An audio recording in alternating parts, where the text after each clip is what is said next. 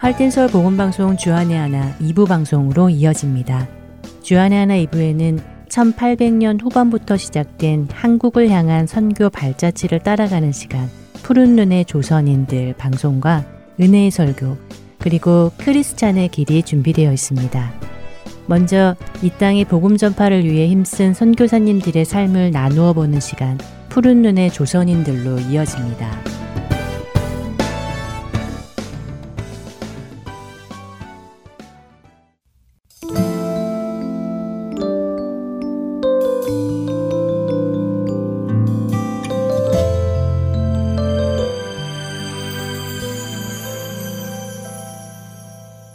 애청자 여러분 안녕하세요. 푸른 눈의 조선인들 진행의 이세진입니다. 조선을 향한 하나님의 계획이 차근차근 진행되고 있었습니다. 만주와 일본에서의 성경 번역부터 시작하여 미국에서 일어난 우연한 만남으로 인해 성교의 시작이 시작되고 있었죠.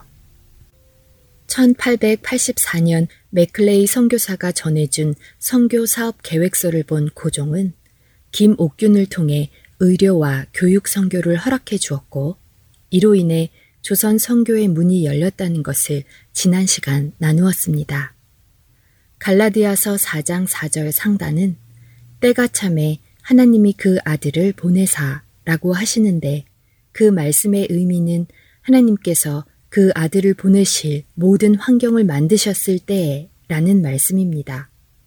성경 학자들에 따르면 예수님이 오셨을 때의 세계 정세는 복음이 전해지기에 이성적으로나 문화적으로나 정치적으로 완벽한 때였다고 합니다. 우연히 그렇게 된 것이 아니라 세상을 다스리시는 하나님께서 예수님이 오셔서 죽으시고 그 후에 성령님을 통해 세워지는 교회가 온 세상으로 뻗어나갈 수 있도록 세상의 모든 조건을 만들어 가셨고 그 준비가 다 되었을 때 예수님을 보내신 것이죠. 조선의 성교도 마찬가지였습니다. 사실 맥클레이 선교사가 고종으로부터 선교 사업을 승인받기 약 1년 전인 1883년 5월에 미국 공사관이 조선 경성에 세워지게 되죠. 이로 인해 조선에는 많은 외국인들이 들어와 살기 시작했습니다.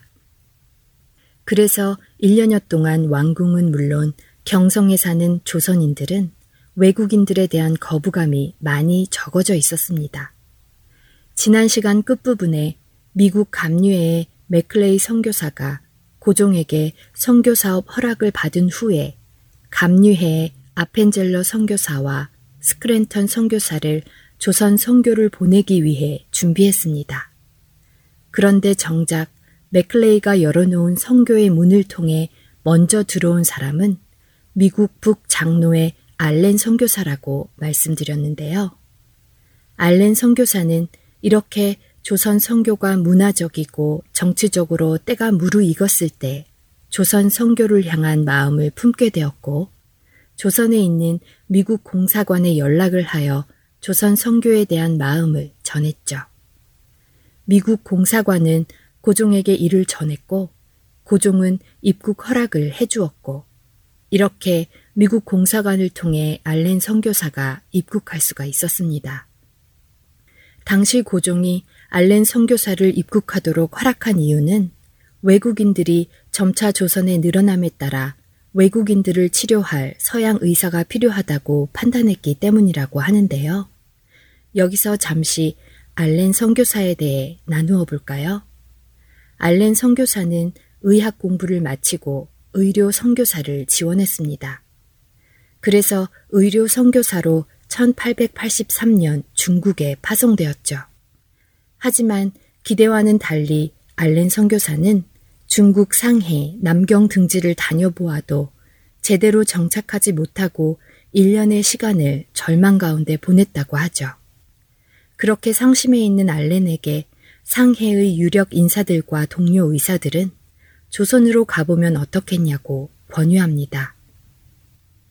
동료들의 권유에 알렌은 조선에 있는 미국 공사관에 연락을 했는데 당시 조선국 주재 미국 공사 루시어스 푸트는 알렌에게 이런 제안을 했다고 합니다. 아직도 종교의 자유가 보장되지 않은 조선 땅에서 선교사 신분을 내세우는 것보다 의사로 들어오도록 하세요. 라고요. 그리고는 미국 공사는 알렌을 미국 공사 간부 무급 의사로 임명하였고 그렇게 조선에 들어오도록 허락한 것입니다. 알렌은 그동안 있었던 선교사들처럼 잠시 머물다 가는 선교사가 아니라 조선의 자리를 잡고 한동안 살아갈 선교사였죠. 맥클레이 선교사가 고종에게 사업 승인을 받은 후 잠시 머물며 미국 공사관 근처의 땅을 매입한 적이 있었는데 알렌 선교사가 바로 그 땅에 있는 집에 들어가서 살게 됩니다. 이렇게 조선에 도착한 알렌 선교사. 그가 조선에 도착한 지 3개월 뒤 고종으로부터 신뢰를 얻게 되는 한 사건이 생깁니다. 알렌 선교사가 조선에 도착하고 얼마 후 갑신 정변이 일어납니다. 개화파 사람들이 청나라에 의존하는 수구당을 몰아내고 개화 정권을 수립하려 한 사건이죠. 이때 정부 관리인이자 명성왕후의 친족이었던 민영익이 칼에 찔리는 중상을 입게 되는데 한방 의학으로는 그의 차도가 없었죠. 그때 알렌 선교사가 민영익의 수술을 하게 되었고 수술을 잘 마치자 고종은 알렌 선교사를 신뢰하게 됩니다. 이로 인해 광해원이라는 병원을 열게 해주었고 왕실 의사 자격도 주며 서양 의술을 조선에 가르치게 해주었죠. 얼마 후 광해원은 제중원으로 이름이 바뀌었고 오랫동안 제중원으로 불리다가 나중에 또 한 번 이름이 바뀌는데요.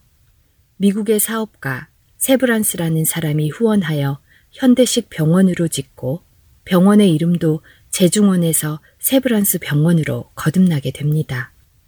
지금 연세 세브란스 병원이 이렇게 시작된 것이죠. 당시 제중원은 많은 선교사들의 발판이 되었습니다. 이 제중원을 통해 다양한 활동과 선교 지원을 받을 수 있었기 때문입니다.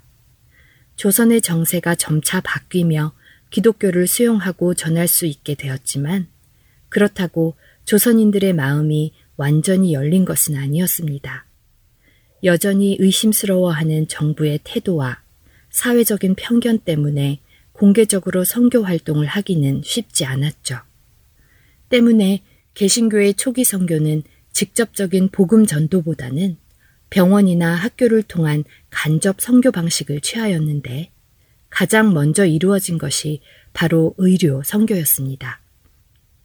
그렇게 맥클레이 선교사가 길을 열고 알렌 선교사가 본격적인 의료 선교 사업을 시작했습니다.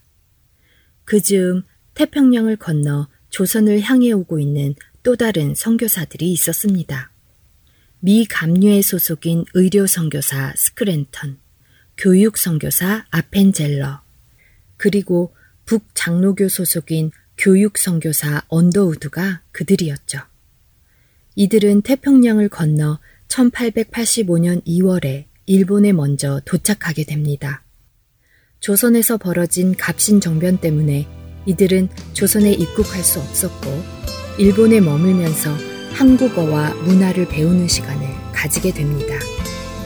푸른 눈의 조선인들 다음 시간에 계속 이어집니다.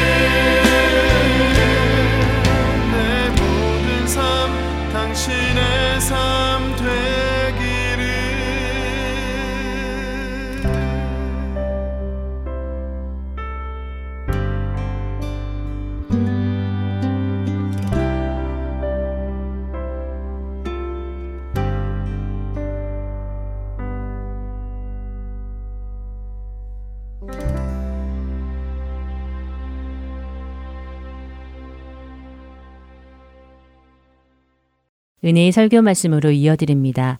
오늘은 신시내티 중앙 장로교회 심원섭 목사님께서 에스라 4장 1절부터 6절까지의 말씀을 본문으로 혼합주의가 내민 손이라는 제목으로 말씀 전해 주십니다.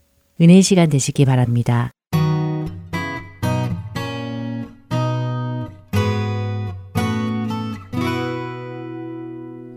여러분은 사탄 하면 무엇이 떠오르십니까? 뿔 달린 괴물, 어, 어두운 분위기, 어, 괴상한 표식, 모두 영화나 책에서 이렇게 묘사된 모습이죠. 그럼 여러분은 그런 모습을 볼 때 어떤 마음이 드십니까? 저는 좀 꺼름직합니다. 으스스해요. 그래서 만약 제 앞에 그런 모습을 한 존재가 나타난다면, 제 앞에 그런 모습을 한 존재가 나타난다면, 전 대번에 그를 경계할 겁니다. 그리고 떨리는 목소리로 이렇게 말하겠죠? 사, 타나 물러가라. 네. 그런데 저는 사탄이 머리를 아주 잘 썼다고 생각합니다. 사람들에게 이 헛된 이미지를 사탄이라고 심어주고 그것을 경계하게 만드는 것이죠. 그리고 우리가 그런 것들을 사탄이라고 경계할 때 그들은 어느새 우리 옆에 다가와서 우리 귀에 이렇게 속삭일 겁니다. 어휴, 쟤네 뭐래니? 아, 너무 징그럽게 생겼다. 그치? 나는 저렇게 생기지 않았잖아? 그러니까 안심해. 난 사탄이 아니야. 우리 친구하자. 그렇습니다. 이것이 그들의 전략이에요. 성경은 이런 사탄의 전략을 간파하고 있습니다. 고린도후서 11장 14절은요.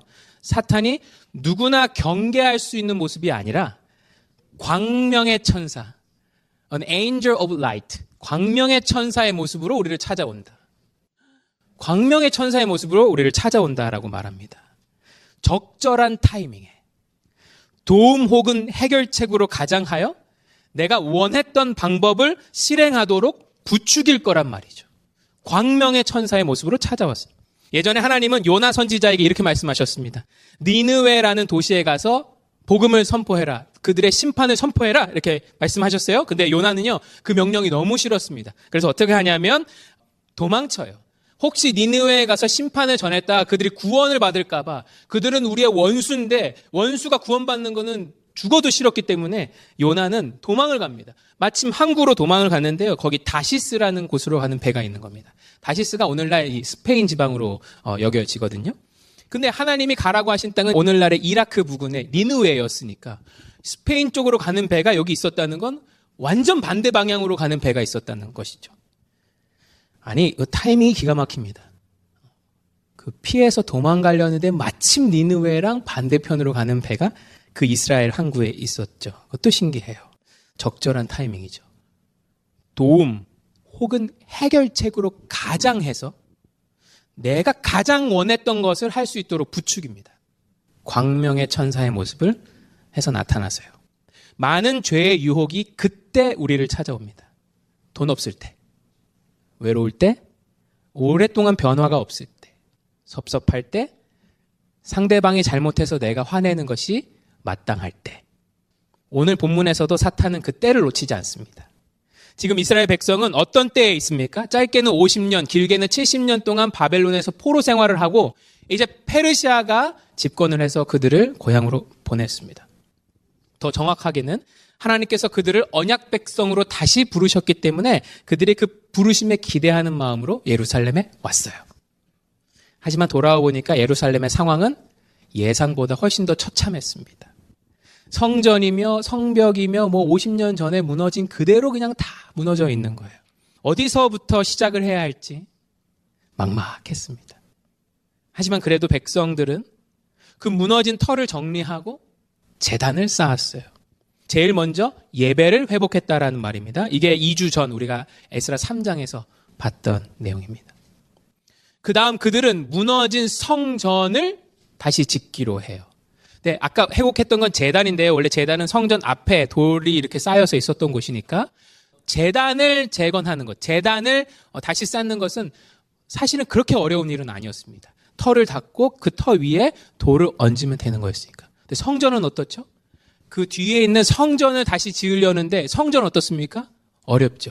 성전이란 건물은 털을 닦아야 되고 그 다음에 벽을 놓고 기둥을 놓고 지붕을 놓고 실내 장식을 해야 되는 엄청난 그런 건축물입니다. 성전이라는 것은 굉장히 시간과 노력이 많이 필요한 그런 건축물이에요. 당시에 그랬죠. 그래서 백성들은요, 이제 성전 재건을 준비하기 시작합니다. 준비해야죠, 당연히. 건축 자재들을 모으고 자원하는 마음으로 헌금을 했어요. 그 돈으로 레바논에서 백향목을 준비했고 석수와 목수를 고용했습니다. 제사장들은 예복을 입고 하나님을 찬양했어요. 성전의 기초가 놓이는 것을 보면서요, 모든 백성들이 기뻐하면서 하나님을 찬양했습니다. 드디어 우리가 이 성전 재건을 시작한다. 그들이 기초를 놓았고, 감독을 하면서, 찬양하면서, 드디어 이 성전의 재건을 시작하였다. 기뻐 찬양했습니다. 하지만 공사란 게 늘 그렇죠. 생각보다 돈이 더 많이 들어갑니다. 그리고 일손도 생각보다 많이 필요하죠. 또한 무엇보다도 그 땅에는요, 이스라엘 사람들만 살았던 게 아니에요. 그 땅에는 이스라엘 사람뿐만 아니라 그 이스라엘이 끌려간 이후에 그 주인 없던 땅에 들어와서 살던 주변 민족 사람들도 있었습니다. 그러니까 이스라엘이 어, 유다 백성들이 포로로 끌려갔으니까 그 자리가 비어 있을 거잖아요. 그 자리에 들어와서 살던 주변 민족들이 이미 살고 있었어요. 그러니까 지금 이 땅에는 이 두 그룹이 철저한 긴장 상태를 유지하고 있는 겁니다. 하나는 50년 만에 돌아온 유다 백성들이고 다른 하나는 지난 50년간 주인 없던 땅을 차지하고 살고 있던 주변 민족들이란 말입니다. 자, 그런데 어느 날 그 다른 그룹의 사람들이 성전 공사를 시작한 이스라엘 사람들, 유다 백성들을 찾아옵니다. 찾아와서 이렇게 말하면서 손을 내밀어요. 2절입니다. 우리도 당신들에게 힘을 보태겠습니다. 우리도 당신들과 함께 성전을 건축하게 해주십시오. 이 얼마나 바람직한 제스처입니까? 협력하겠다잖아요. 돈도 부족하고 일손도 부족한 이때 말이죠. 게다가 안 그래도 둘 사이에 긴장이 있었을 거 아닙니까? 새로 50년 만에 온 자들과 50년 동안 지난 50년 동안 살고 있었던 자들 사이에서 엄청난 긴장이 있었을 텐데 그런데 그 이스라엘 백성들은 포로에서 돌아온 순간부터 그 사람들이 계속 신경 쓰였을 것입니다. 그런데 와서 먼저 도와주겠다잖아요. 얼마나 바람직한 일입니까? 이 얼마나 타이밍 적절한 도움이에요. 기가 막히죠. 근데 3절을 보십시오. 돌아온 이스라엘 백성들의 지도자들 즉 수룹바벨과 예수아와 기타 이스라엘 족장들이 그들에게 그들이 손 내민 그들에게 뭐라고 하신, 뭐 하는지 아십니까? 아주 단호하게 선을 긋습니다. 3절에 이렇게 기록되어 있습니다. 너희는 우리와 상관이 없느니라. 너희는 우리와 상관이 없어. 아니 이 사람들 왜 이러는 걸까요? 도대체 왜 이러는 걸까요? 지금 한 푼이 아까운 때가 아닙니까? 지금 손 하나가 아쉬운 때 아닙니까? 게다가 이 기회로 둘 사이의 긴장이 완화될 수도 있는 거잖아요. 정치적으로도 무척 좋은 기회란 말입니다. 아니 다 같이 잘 살면 얼마나 좋아요. 그게 하나님이 우리에게 바라시는 거 아닐까요? 근데 당시 이스라엘의 지도자들은 왜 이렇게 칼같이 그들과 선을 그었을까요? 이 반응을 이해하기 위해서는 지금 이스라엘 백성들에게 손을 내민, 유다 백성들에게 손을 내민 이 사람들이 누구인지를 알아야 돼요. 먼저 2절의 대화 가운데 이들이 누구인지 약간의 설명이 있습니다. 2절입니다. 그들이 이렇게 말해요. 아수르 왕 에살핫돈이 우리를 이리로 오게 한 날부터 우리가 하나님께 제사를 드리노라.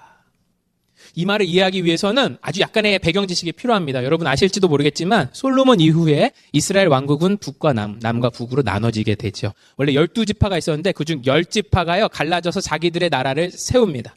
그래서 성경은 그 후로 북쪽으로 갈라져 나간 나라를 이스라엘이라고 불러요. 이 갈라진 시점 이후로 성경이 이스라엘이라고 말하면 다 북쪽 이스라엘을 말하는 겁니다. 다시 포로 귀환하기 전까지 어, 북쪽 이스라엘 왕국을 말하는 거고 남쪽에서 정통을 이어간 나라, 즉 유다와 베냐민 지파로 이루어진 이 나라를 성경은 계속해서 유다라고 부릅니다. 그 우리는 이제 이스라엘, 유다 이런 말이 성경에 자주 나오니까 헷갈릴 수 있으니까 이 왕국이 둘로 나눠졌을 때 북쪽 왕국을 그냥 북이스라엘이라고 부르고 남쪽 왕국을 남유다라고 그냥 편의상 그렇게 불러요. 자, 그런데 북이스라엘은요, 기원전 722년에 아수르, 즉 아시리아라는 나라에게 먼저 멸망을 당합니다. 기원전 722년에. 근데 남유다는 좀 버텼어요. 140년 정도 더 버티다가 기원전 586년쯤 이번에는 바벨론이라는 나라에 멸망을 당하죠. 근데 아까 남유다는 바벨론에게 멸망을 당했을 때 포로로 끌려갔다 얘기했잖아요. 예전에 140년 전에 아수르도 이 북이스라엘을 정복했을 때 그 북이스라엘 사람들을 포로로 끌고 갑니다. 자, 그런데 이 아수르는 이 점령한 땅을 포로로 끌고 가서 이 점령한 땅을 비어 있는 땅을 비어 있게 만들지 않았어요.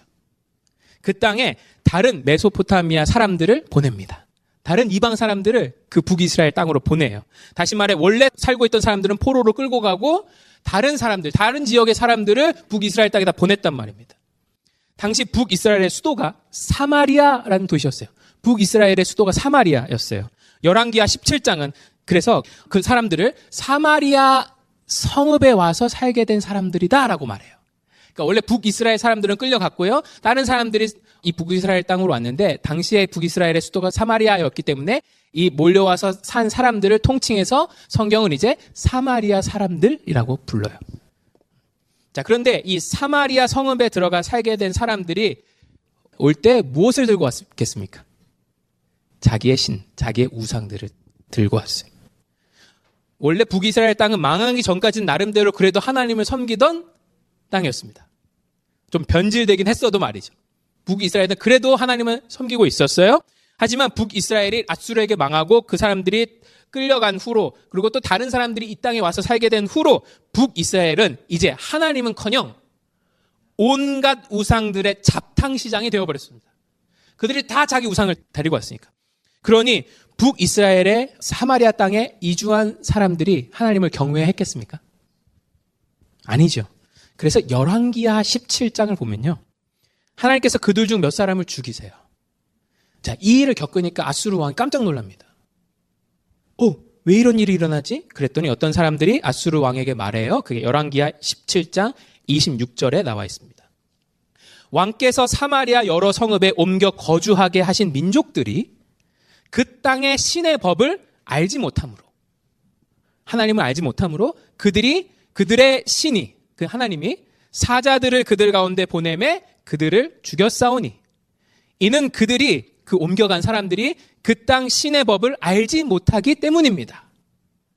그 옮겨간 자들이 그 땅 신의 법을 알지 못하기 때문에 그들이 지금 죽어가고 있다라고 말하는 겁니다. 거기 새로 들어간 사람들이 하나님 잘 모르니까 하나님이 그들 가운데 며칠 죽였다라는 겁니다. 그래서 아수르 왕이요. 어떻게 하냐면 어, 끌려온 사람들 북이스라엘 사람들 중에서 제사장 한 명을 뽑아요. 그리고 다시 북이스라엘에 보냅니다. 야, 네가 가서 좀 그 땅 신, 너가 모시는 신 하나님을 네가 좀 가르쳐라. 네, 이렇게 보내요. 그래야 사람이 안 죽지. 자, 그래서 어떻게 됐을까요? 이주민들이 하나님만 섬기게 되었을까요?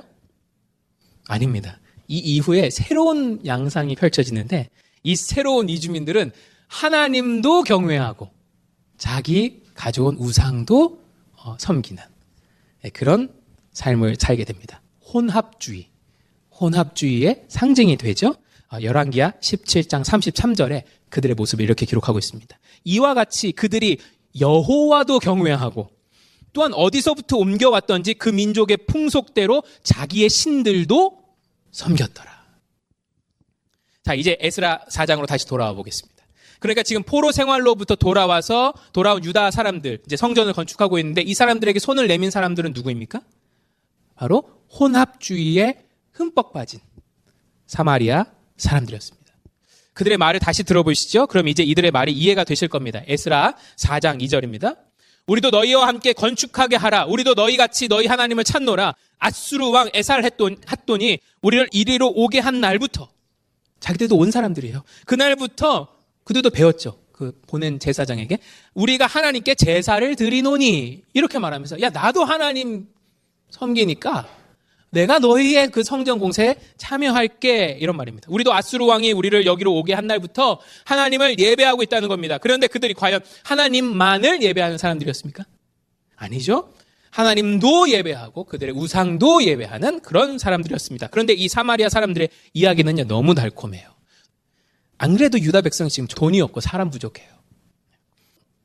지난 시간에 안 다뤘지만 어, 성전 감독을 시작하면서요 이 레위인을 감독자로 세웠는데 그 사람들의 나이를 20세 이상으로 감독할 사람은 20세 이상 레위인으로 해요. 근데 원래 레위인이 자기 역할을 수행하려면 그보다 훨씬 더 나이 많은 나이여야 되거든요. 근데 20세로 그걸 낮췄다는 건 지금 사람이 되게 부족한 상황이라는 거예요.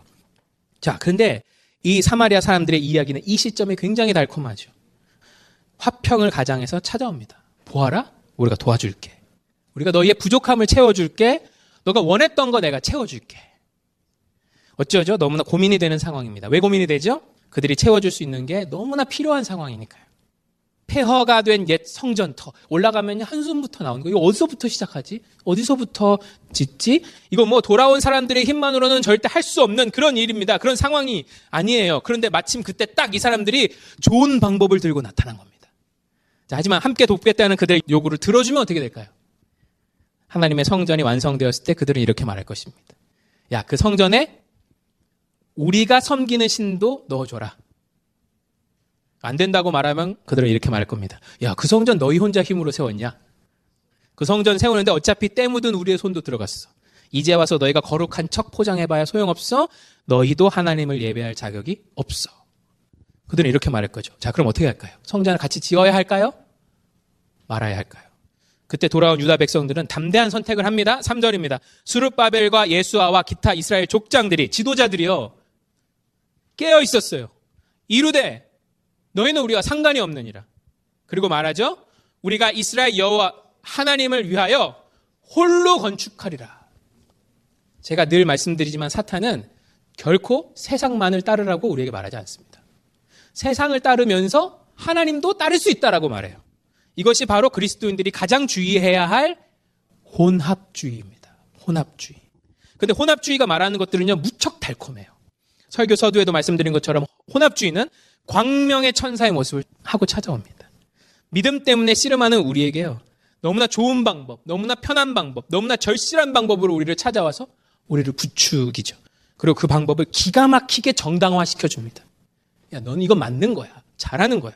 예를 들어 혼합주의는요, 우리에게 이렇게 다가올 겁니다. 저는 기독교 상담학 책 중에 그 해리 션버그의 거짓된 친밀감, false intimacy라는 책을 참 좋아해요.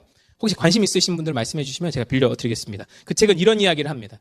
하나님이 만드신 결혼이라는 울타리는요, 이걸 쌓기가 굉장히 힘들다는 거예요. 그리고 또 이 두 사람이 결혼으로 맺어졌다 할지라도 그 안에서 서로를 존중하면서 하나님이 허락하신 서로 간의 그 진정한 친밀감, true intimacy를 나누는 것이 무척 어렵다는 거예요. 생각해 보세요. 원래 관계라는 게 실망도 많고 기쁨도 쉽게 사라지고 또 상처도 많은 법이잖아요. 그래서 사람들이 어떤 것을 찾냐면 그 어려운 진정한 친밀감을 찾는 대신 그 어려운 과정이 필요 없는 손쉬운 친밀감을 찾는다는 겁니다.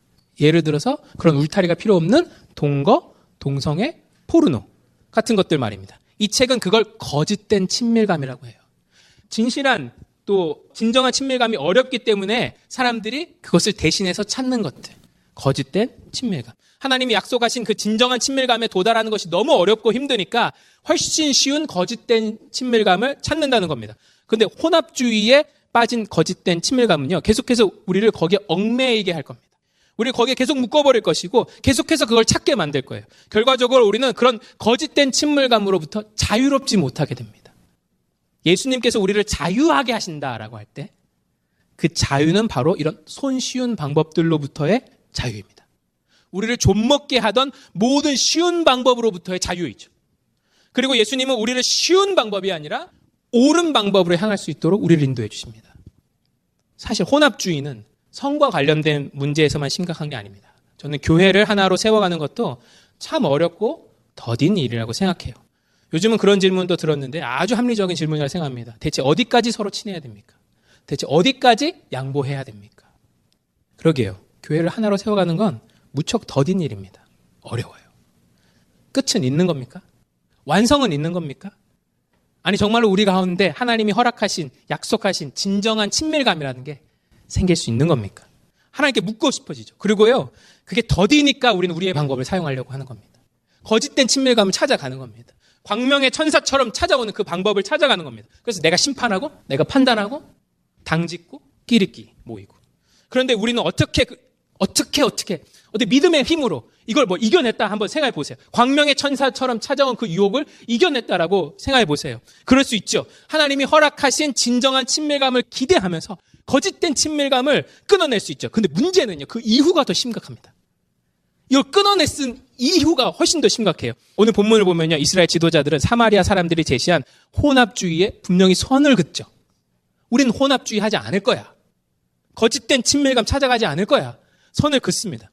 너희는 우리와 상관이 없느니라. 우리는 혼합주의에 빠지지 않겠다. 우리는 좋은 선택보다 옳은 선택을 하겠다. 선을 그었어요. 그러면 하나님께서 이 백성을 바로 도와주시면 얼마나 좋아요. 더 편하고 더 좋고 더 그런 어떤 가능성들 과감히 잘라버렸을 때 하나님의 놀라운 역사가 막 빵빵 터지면 얼마나 좋아요. 근데 오늘 본문은 너무나 현실적입니다. 오늘 본문은요, 심지어 4절에서 6절 읽으면 상당히 절망적이까지 합니다.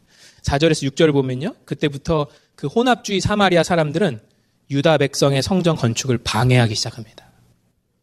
4절을 보면 그 사마리아 사람들이 유다 백성의 손을 약하게 했다고 나와 있죠. 온갖 방법으로 유다 백성들을 낙담시키고 일하지 못하게 만들었다는 겁니다. 근데 하나님 그거 막아주시면 얼마나 좋아요. 바로 막아주시면 얼마나 좋아요. 근데 그러지 않죠. 5절을 보면요. 이 사마리아 사람들은요. 계속해서 아주 작전 잘 씁니다. 페르시아 왕의 관리들에게 뇌물을 주고요. 사람을 사서요. 로비 활동을 펼칩니다. 이 백성들이 성전을 다 지으면 왕에게 반역할 겁니다. 이렇게 말하면서 로비 활동을 합니다. 그리고 6절을 보면요. 그들은 페르시아 여러 왕의 재위 기간 동안 지속적으로 유다 백성들을 방해하는 것을 볼 수가 있습니다. 왕이 바뀔 때마다 로비해. 그래서 계속 못 지어지게 하는 겁니다. 설교자로서 성경에서 이런 본문을 보면 조금 의아합니다. 아니 유다 백성들이 혼합주의와 딱 선을 걷을 때 하나님께서 그들을 좀 도와주셨으면 얼마나 좋을까? 그 사마리아 사람들의 계략을 하나님이 바로 무력화지 시켜주셨으면 어땠을까? 그럼 설교하는 저도 막 힘이 날 것 같아요. 여러분 보십시오. 하나님이요. 우리가 이 혼합주의와 선을 그었을 때 바로 도와주십니다. 이렇게 설교하고 싶어요. 근데 그 결과는 우울합니다. 우울해요. 이 일로 말미암아 그들의 성전 건축은 결국 멈춰지게 돼요.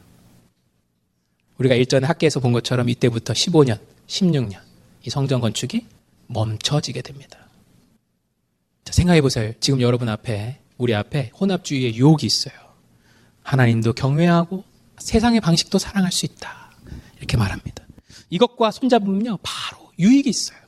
바로 효과를 낼 수 있어요. 내 욕구가 채워질 수 있고, 내가 정의라고 생각했던 것을 바로 이루어낼 수 있어요. 나는 그 방법이 옳지 않음을 어렴풋이 혹은 확실히 알고 있지만, 옳고 그름과 상관없이 나는 이 행동으로 말미암아 내가 기대했던 결과를 얻을 수 있어요. 우리 누구나 이런 유혹 앞에 서 있습니다. 그런데 저는 그런 유혹 앞에 서 있는 우리 모두에게 이렇게 설교해야 돼요. 여러분, 혼합주의와 선을 그어야 합니다. 물론 그렇게 하더라도 어떤 결과가 바로 일어나지 않을 수도 있어요. 오히려 우리는 더 어려워질 수 있어요. 저 이렇게 설교해야 돼요. 우리는 오히려 더 어려워질 수 있어요. 그 담대한 선택 때문에 16년을 더 기다려야 할지도 몰라요. 이런 설교는 힘이 쫙 빠지죠. 그러니 그 광명의 천사로 가장한 그 혼합주의와 싸움이 될까요, 우리가? 사탄은 우리, 계속 우리 귀에 속삭일 겁니다. 야, 결과가 좋으면 좋은 거 아니야? 결과가 좋으면 좋은 거 아니야? 언제까지 기다릴 거야? 언제까지 참을 거야? 이 방법 쓰면 바로 지금 해결할 수 있다고. 네, 여러분, 우리는 예수 그리스도를 믿음으로 영원한 생명을 얻게 된 사람들입니다. 예수 그리스도로 믿음으로. 이 영원한 생명, 우리가 아직 겪어보지 못해서 상상하지 못하는 것이지만, 이 영원한 생명에 비하면 16년은 순간의 점에 불과하지 않겠습니까? 심지어 이 16년이 우리 삶에서 문자 그대로 16년이 아니라는 거 여러분도 잘 아시잖아요. 우리는 그보다 훨씬 더 하나님의 일하심을 빨리 볼 수도 있는 겁니다. 여러분 부끄럽지만 저는 하지만 그럼에도 불구하고 그 기다림이라는 시간을 무척 괴로워해요. 그래서 자주 쓰러지곤 합니다. 그 기다림의 시간이 너무 어려워서. 하지만 예수 그리스도는 언제나 우리를 기다리고 계세요. 우리는 기다림 때문에 쓰러지는데 예수님은 언제나 우리를 기다리고 계십니다. 그가 두 팔 벌리고 여전히 기다리심으로 인해 우리가 예수님께 다시 돌아갈 수 있는 거예요. 그가 두 팔 벌리고 기다리고 계시기에 지금이라도 우리가 다시 돌아갈 수 있는 담대함을 얻을 수 있는 겁니다. 맞습니다. 기다리면 무척 힘들 거예요. 여러분, 저는 그걸 설교해야 합니다. 기다리면 무척 힘들 거예요. 이 사람들 혼합주의 딱 선 그었을 때 바로 모든 것들이 다 좋아지면 좋았을 텐데 기다려야 했습니다. 기다리는 건 너무 힘든 일이에요. 전 그렇게 설교해야 합니다. 특히 혼합주의가 광명의 천사로 가장하여 내 귀에 속삭이는 순간에도 예수님을 붙들고 이걸 기다린다는 건 무척 힘든 일이에요. 제가 종종 말씀드리지만 출애굽기 14장에 나온 사건도 그랬습니다. 출애굽기의 14장에 나오는 그 홍해가 갈라지는 사건이에요. 뒤에는 애굽의 군대가 막 쫓아오고 있는 상황입니다. 근데 앞에는 홍해가 가로막고 있죠. 그 상황에서 모세가 홍해를 향하여 믿음으로 손을 내밀었죠. 자, 우린 다 알죠. 어떻게 됐는지. 그 물은 영화처럼 바로 갈라지지 않았습니다. 영화처럼 바로 갈라지지 않았어요. 출애굽기 14장 21절을 보면요. 그 순간에 이렇게 적습니다. 큰 동풍이 밤새도록 불어왔다. 이게 무슨 말입니까? 애굽의 군대는 바로 뒤까지 쫓아왔는데 이스라엘 백성들은 홍해 앞에서 야 이 동풍이 계속 다 바라, 지나가도록 밤새도록 기다려야 했던 거예요. 이게 이집트 왕대 그 영화처럼 이렇게 푸슉 갈라지는 게 아니고 동풍이 그냥 힘 불어온 거예요. 그걸 밤새도록 이렇게 기다리고 있어야 되는 거예요. 뒤에 애국 군대가 쫓아오는 중인데. 그 기다리는 동안 이스라엘 백성들의 마음이 어땠을까요? 미쳐버리죠. 그럼 그들이 선택할 수 있는 가장 쉬운 방법은 뭘까요? 도망치는 거죠. 자기 민족이 어떻게 되든, 이거 우리 모여있는 민족이 어떻게 되든 그냥 도망치면 되는 거예요. 그러면 자기는 살죠. 자긴 살아요. 하지만 앞으로도 영원히 은혜의 자리, 예수님이라는 가지에 붙은 이 언약 백성의 삶으로부터는 멀어지게 되는 거죠. 그래서 모세가 뭐라고 말합니까? 출애굽기 14장 14절에서 모세는 이렇게 외칩니다. 그리고 도망가려고 하는 백성들에게 이렇게 외치는 거예요. 여호와께서 너희를 위하여 싸우시리니 너희는 가만히 있을지어다. 너희 싸우라는 게 아니야. 가만히 있으면 되는 거야. 지금 도망치지 않으면 되는 거야. 근데 사람들이 도망치려고 하니까 모세가 이렇게 말하는 겁니다. 너희는 가만히 있어 여호와의 여호와 되심을 볼지어다. 도망가면 못 봐요. 거짓된 친밀감에 나를 내주면 못 봐요. 그럼 우린 여호와의 여호와 되심을 못 봐요. 내가 해결할 수는 있는데 하나님의 하나님 되심은 못 봐요. 그러나 전쟁은 나에게 속한 것이 아니라 하나님께 속한 것이죠. 우리는 늘 이걸 기억해야 합니다. 여러분 이 싸움의 결말을 다시 한번 묵상해 봅시다. 이 싸움은 끝이 정해진 싸움이죠. 누가 이기십니까? 바로 우리의 대장 되신 예수 그리스도께서 이기십니다. 모든 싸움 이기시고 죽음 권세까지 이기시고 부활하신 예수 그리스도가 이기시는 싸움이에요. 여러분 우리는 기다림에 초조하지만 이 기다림에 초조할 때마다 우리는 이 싸움의 마지막을 묵상하기 원합니다. 혼합주의는 우리를 유혹할 거예요. 손쉬운 칠밀감을 찾으라고 악을 악으로 갚으라고 하나님도 사랑하고 세상도 사랑할 수 있는 방법을 택하라고 우리에게 말할 겁니다. 그게 쉬운 길이라고, 그게 편한 길이라고, 그게 효과적인 길이라고. 500년 전 종교개혁 시대에도 많은 사람들이 그렇게 생각하고 있었습니다. 근데 우리 말씀으로 돌아가야 돼. 우리 예수님으로 돌아가야 돼. 복음으로 돌아가야 돼. 하나님이 하나님 되심을, 일하심을 보자. 그래서 예수님 이렇게 우리에게 말씀하시죠. 쉬운 길, 편한 길 말고, 좁은 문, 좁은 길로 들어가자. 그 길이 승리의 길임을 내가 보이리라. 그리고 예수님은 우리에게 이 방향만 말씀하시는 분이 아니죠. 그는 분명 우리에게 그 모든 유혹을 이길 수 있는 힘까지 주셨습니다. 하지만 사탄은 우리의 눈을 가리고 귀를 가리면서 우리에게 이렇게 말할 거예요. 아니야, 아니야. 너희는 그럴 능력이 없어. 아닙니다. 모든 시험을 이기신 예수님이 우리의 대장 되시고 우리와 함께 하시기 때문에 우리는 그 모든 싸움을 이길 수 있는 힘을 가지고 있는 겁니다. 그리고 그럼에도 불구하고 우리는 쓰러질 수 있죠. 우리가 약하여 쓰러질 때마다 하지만 예수님 우리를 일으켜 주십니다. 괜찮아요. 누구든 쓰러질 수 있습니다. 중요한 것은 두 팔 벌려 기다리고 계시는 예수 그리스도를 외면하지 않으면 되는 거예요. 그분은 우리를 포기하지 않으십니다. 그는 끝까지 우리를 지키시며 최후 승리를 얻을 때까지 인도하시는 분이십니다. 여러분, 우리는 에스라의 흐름을 따라가고 있을지도 몰라요, 우리 교회가. 우리는 아무것도 없는 곳에서 일으키기 시작했고요. 하나님을 찬양하기 시작했고, 예배를 회복하기 시작했어요. 다음 단계는 뭐죠? 혼합주의가 손을 내미는 겁니다. 우리에게 찾아와서 우리의 가장 약한 부분을 건들면서 너희가 하나님도 사랑하고 세상의 방법도 사랑할 수 있어. 이렇게 손을 내미는 순간이 분명 우리에게 올 겁니다. 우리는 이거를 건너가야 여호와 여호와 되심을 볼 수 있습니다. 모세는 우리에게 예수님 우리에게 외치십니다. 나니 두려워하지 말라. 너희는 가만히 있어. 여호와 여호와의 되심을 볼지어다. 말씀 마치며 저는 이런 영화 같은 장면을 생각해 봅니다. 우리는 예수님과 함께 전투에 참여하고 있어요. 한 손으로는 방패를 들고 있고요. 한 손으로는 우리의 전우들을 붙잡고 있습니다. 그렇게 방패 대형을 갖추고 있어요. 자, 그리고 저 앞에는 혼합주의라는 사탄이 천사로, 그런 광명의 천사로 가장한 사탄이 마차를 타고 중무장한 채 우리에게 달려오고 있습니다. 자, 그 순간 예수님 우리를 살리시기 위해 이렇게 외치고 계십니다. 진영을 갖춰라. Hold your position. 가만히 있어라. Stand firm. 그리고 우리와 함께 하시는 우리 대장 예수 그리스도의 손에는 그 중무장한 마차를 한 번에 박살낼 수 있는 커다란 창이 들려 있습니다. 우리는 아래에서 방패를 들고 서 있지만 다리가 부들부들 떨려요. 여기서 가장 쉬운 방법은 도망가는 거죠. 하지만 예수님은 우리에게 이렇게 말씀하십니다. 나니 두려워하지 말라. 진영을 갖춰라. 가만히 있어라. 그리고 예수님은 그 마차를 향하여 그 날카로운 창을 던지십니다.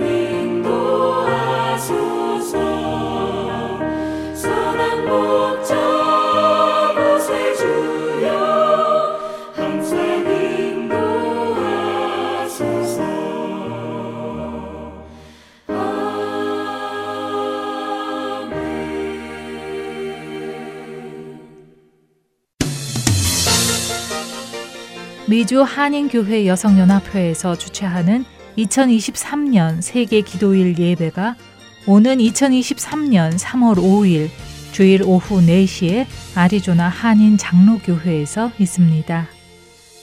1887년 미국에서 시작돼 현재 세계 180개국의 기독교 여성들이 같은 제목으로 기도하는 세계 기도일 예배가 올해는 대만의 기독 여성들이 에베소서 1장 15절에서 19절의 말씀을 주제로 작성한 내가 너희 믿음에 대해 들었다라는 기도문을 가지고 예배를 드립니다. 우리의 기도를 들어주시는 하나님 앞에 함께 마음을 모아 기도하기 원합니다. 자세한 문의는 아리조나 장로교회 김은수 장로 전화번호 602-435-8001번으로 해주시기 바랍니다.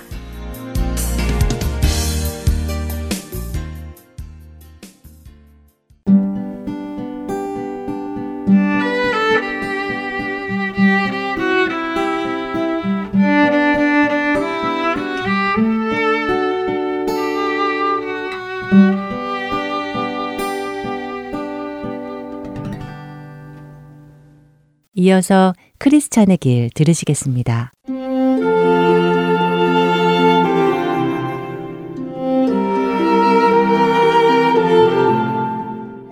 애청자 여러분 안녕하세요. 좌 번연의 철로 역정이라는 책을 토대로 그리스도인의 삶을 나누어 보는 프로그램 크리스천의 길 진행의 민경원입니다. 길고 긴 천성을 향한 여행 끝에 드디어 천성문으로 들어간 크리스찬과 소망씨. 성 안으로 들어가자마자 그들의 몸은 변화되었고 그들이 입은 의복은 황금같이 빛났지요. 성 안에는 날개를 가진 자들이 거룩, 거룩, 거룩, 우리 주님이시여 라는 노래로 끊임없이 서로 화답하고 있었습니다. 이 책을 쓴 저자 좌 번연은 이 장면을 보면서 자신도 거기 들어가 살고 싶은 생각이 간절했다고 기록하고 있지요.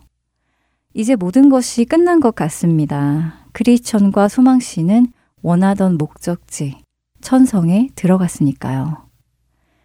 그런데 이 장면 뒤로 좌 번연의 눈에 들어온 한 사람이 있었습니다. 마지막으로 건너야 하는 죽음의 강. 그 강 앞에 서 있는 한 사람이 있었지요. 그는 다름 아닌 무지 씨였습니다. 천성을 향해 가던 길에 크리스천과 소망 씨가 만났던 무지 씨. 그 무지 씨도 마지막 건너야 할 강 앞에까지 온 것입니다. 무지 씨가 어떤 사람이었는지 기억나시나요? 천성을 향해 가는 길에서 크리스천과 소망 씨를 만났던 무지 씨는 자신만의 신념이 확고한 사람이었습니다. 자신은 선한 생각을 하는 사람이기에 하나님과 좋은 관계에 있다고 믿고 있는 사람이었지요. 무지 씨는 자신의 마음이 자신 스스로에게 그렇다, 좋다, 괜찮다 하는 말을 해주었기에 자신의 마음은 평안하다고 했던 사람입니다. 다만 그의 기준은 하나님의 말씀이 아니라 자신의 생각, 자신의 느낌, 자신의 말이었지요. 크리스천과 대화 도중 무지 씨는 사람의 마음이 계획하는 바가 어려서부터 악함이라 라는 성경의 말씀을 듣고도 내 마음이 그렇게 나쁘다는 것을 믿을 수 없습니다 라며 반박했지요. 더구나 무지 씨는 나는 그리스도께서 죄인을 위해 돌아가셨다는 것을 믿습니다. 그리고 그분의 율법에 대한 나의 순종을 은혜롭게 받아주시고 나를 하나님 앞에서 의롭다고 해주실 것이며 나를 저주에서 건져주실 것을 믿습니다. 예수님께서는 자신의 공로를 통하여 나의 모든 종교적 행실들이 하나님께 연락되도록 하실 것이며 이로써 하나님께서 나를 의롭게 여겨주실 것입니다. 라고까지 말했지요. 이런 무지 씨가 자신의 지식과 마음을 더 의지하는 무지 씨가 천성문 앞까지 온 것이었습니다. 이런 무지 씨는 과연 죽음의 강을 건널 수 있었을까요? 놀랍게도 무지 씨는 크리스천이 당한 것과 같은 어려움을 겪지도 않고도 손쉽게 강을 건널 수 있었습니다. 어떻게 잘못된 믿음을 가지고 있는 무지 씨가 어려움을 겪지 않고 강을 건널 수 있었을까요? 자신의 믿음의 분량으로 죽음의 강에서 발을 디디고 그 강을 직접 걸어서 건넌 크리스찬과 소망 씨와는 달리 무지 씨는 다른 방법으로 건너왔습니다. 무지 씨 앞에는 헛된 소망이라는 뱃사람이 자신의 배에 태워 무지 씨를 강 건너로 옮겨주었기 때문입니다. 그렇게 걸어서가 아니라 배를 타고 강을 건너게 된 무지 씨는 성문을 향해 곧장 올라가기 시작했지요. 그런데 참 이상하지요? 크리스천이 건너왔을 때와는 달리 마중 나와서 조금이라도 격려의 말을 해주는 사람이 아무도 없었습니다. 크리스찬과 소망 씨가 왔을 때에는 많은 사람들이 환영해 주었는데 말이죠. 천성을 혼자 올라간 무지 씨. 그는 성문 앞에 서게 됩니다. 무지 씨는 문이 열리리라 기대하며 문을 두드리지요. 그 소리를 듣고 성문 위로 빼꼼히 머리 내민 사람들이 무지 씨에게 어디서 왔으며 무슨 일을 해왔는지 물어봅니다. 그러자 무지 씨는 나는 주 앞에서 먹고 마셨으며 주는 또한 주께서 길거리에서 나를 가르치셨나이다 라고 대답했습니다. 하지만 성 안에서 머리를 내민 사람들의 반응은 냉담했습니다. 그리고는 왕께 가지고 가서 보여줄 증명서가 있느냐고 물어보지요. 하지만 무지 씨는 그 증명서가 없는 듯 해 보였습니다.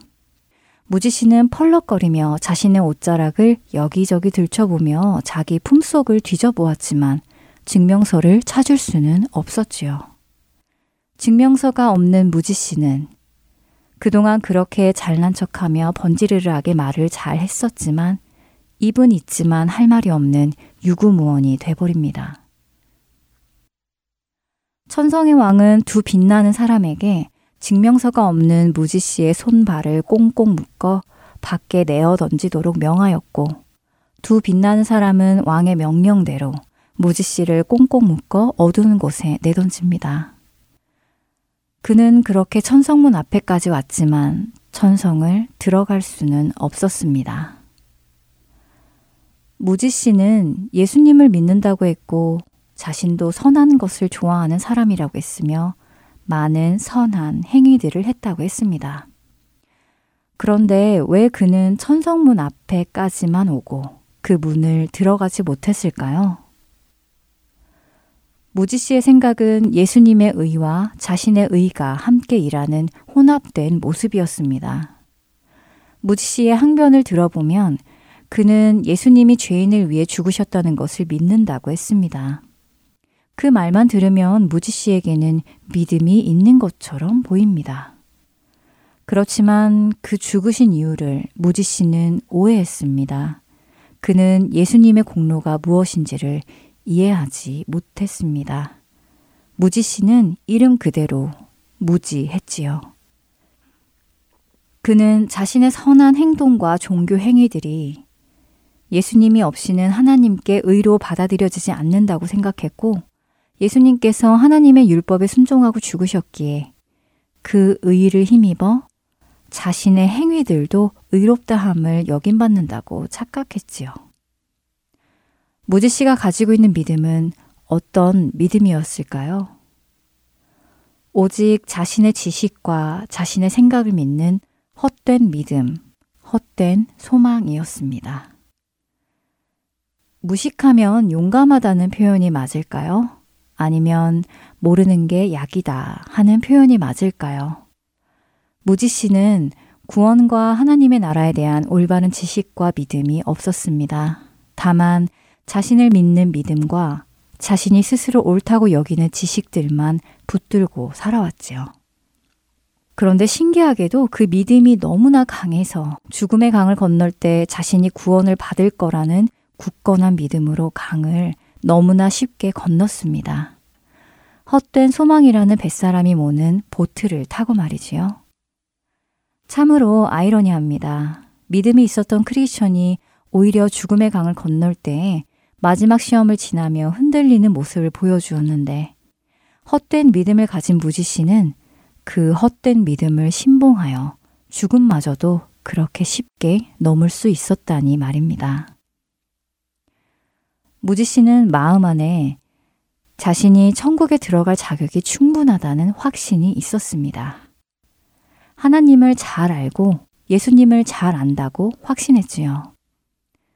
그러나 천성의 문은 그에게 열리지 않았습니다.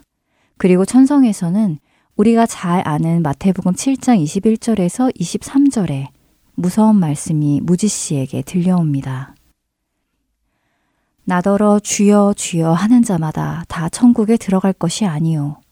다만 하늘에 계신 내 아버지의 뜻대로 행하는 자라야 들어가리라. 그날에 많은 사람이 나더러 이르되 주여 주여 우리가 주의 이름으로 선지자 노릇하며 주의 이름으로 귀신을 쫓아내며 주의 이름으로 많은 권능을 행하지 아니하였나이까 하리니 그때 내가 그들에게 밝히 말하되 내가 너희를 도무지 알지 못하니 불법을 행하는 자들아 내게서 떠나가라 하리라. 우리의 믿음은 어떤 믿음입니까? 크리스천과 소망 씨가 가지고 있는 믿음입니까? 아니면 무지 씨가 가지고 있는 믿음인가요? 성경은 죄인인 우리의 그 어떤 행위도 하나님 앞에 의롭다 하심을 받을 수 없으며 오직 온전한 의인이신 예수님의 의가 우리에게 더딥혀짐으로 우리가 하나님께 의롭다 하심을 받는 것을 말씀하십니다. 사람이 의롭게 되는 것은 율법의 행위로 말미암음이 아니요 오직 예수 그리스도를 믿음으로 말미암는 줄 알므로 우리도 그리스도 예수를 믿나니 이는 우리가 율법의 행위로서가 아니고 그리스도를 믿음으로써 의롭다 함을 얻으려 함이라. 율법의 행위로서는 의롭다 함을 얻을 육체가 없느니라. 갈라디아서 2장 16절의 말씀입니다. 나의 그 어떤 행위나 의로움도 나로 천국에 들어가는 데에 아무런 도움을 주지 못합니다.